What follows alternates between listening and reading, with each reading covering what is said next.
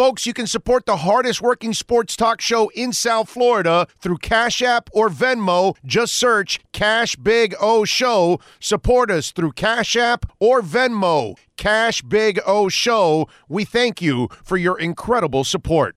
Uh, speaking of music, props to Taylor Swift. Uh, she made a $100,000 donation, a donation for Lisa Lopez Galvan's family uh, after the parade. Shooting the parade was supposed to celebrate, of course, as you guys know, a second consecutive uh, trip. However, in a GoFundMe campaign started by the victim's family, Swift donated 100,000 to the cause. The original goal for the GoFundMe page was 75, which has now passed to 176,000 with Taylor's donation and 1,400 people in total.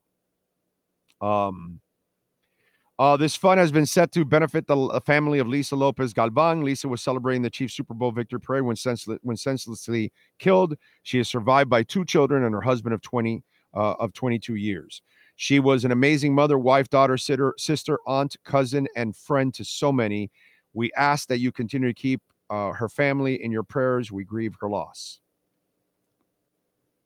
Uh, I'm trying to keep it together while reading this.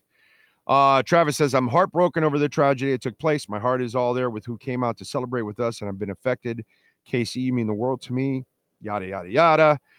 Uh, I gotta, I'm, I'm not gonna be able to keep it straight here if I keep reading this stuff. But anyway, just awesome stuff by Taylor. Obviously, her donations, then kind of like what the um, the Bills Mafia does, that when they donate, then others start to kind of pile in and all that kind of stuff. So, so pretty cool to see that, and um, just a little positive out of something that was just absolutely tragic and disgusting.